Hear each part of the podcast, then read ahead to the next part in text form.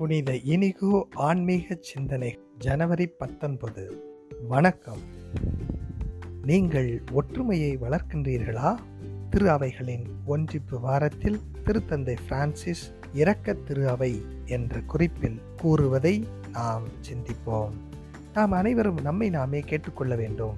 நான் எவ்வாறு தூய ஆவியாரால் வழிநடத்தப்படுகின்றேன்?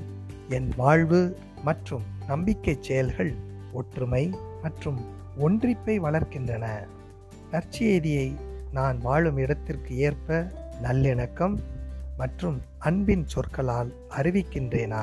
சில நேரங்களில் நம் பேச்சு பாபேலில் நடந்தது போல பிரிவு பிளவு ஒருவருக்கொருவர் புரிந்து கொள்ள இயலாமை போட்டி பொறாமை மற்றும் ஆணவத்தை கட்டவிழ்த்து விடலாம் இல்லையா?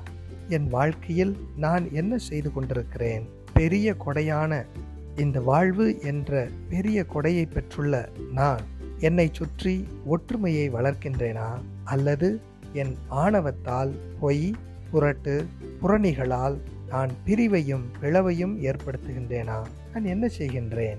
நற்செய்தியை பரப்புவதன் முதல் படி தூய ஆவியார் நமக்கு கொடுக்கும் நல்லிணக்கம் மன்னிப்பு அமைதி ஒற்றுமை மற்றும் அன்பை பகிர்ந்த வாழ்வு ஆகும்.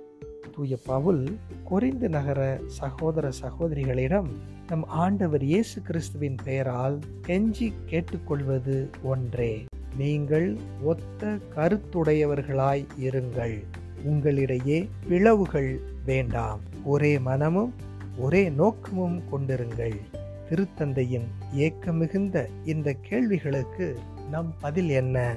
நாம் ஒற்றுமையை வளர்க்கின்றோமா? அப்படியென்றால் அதை எப்படி வளர்க்கின்றோம்? தொடர்ந்து சிந்திப்போம்.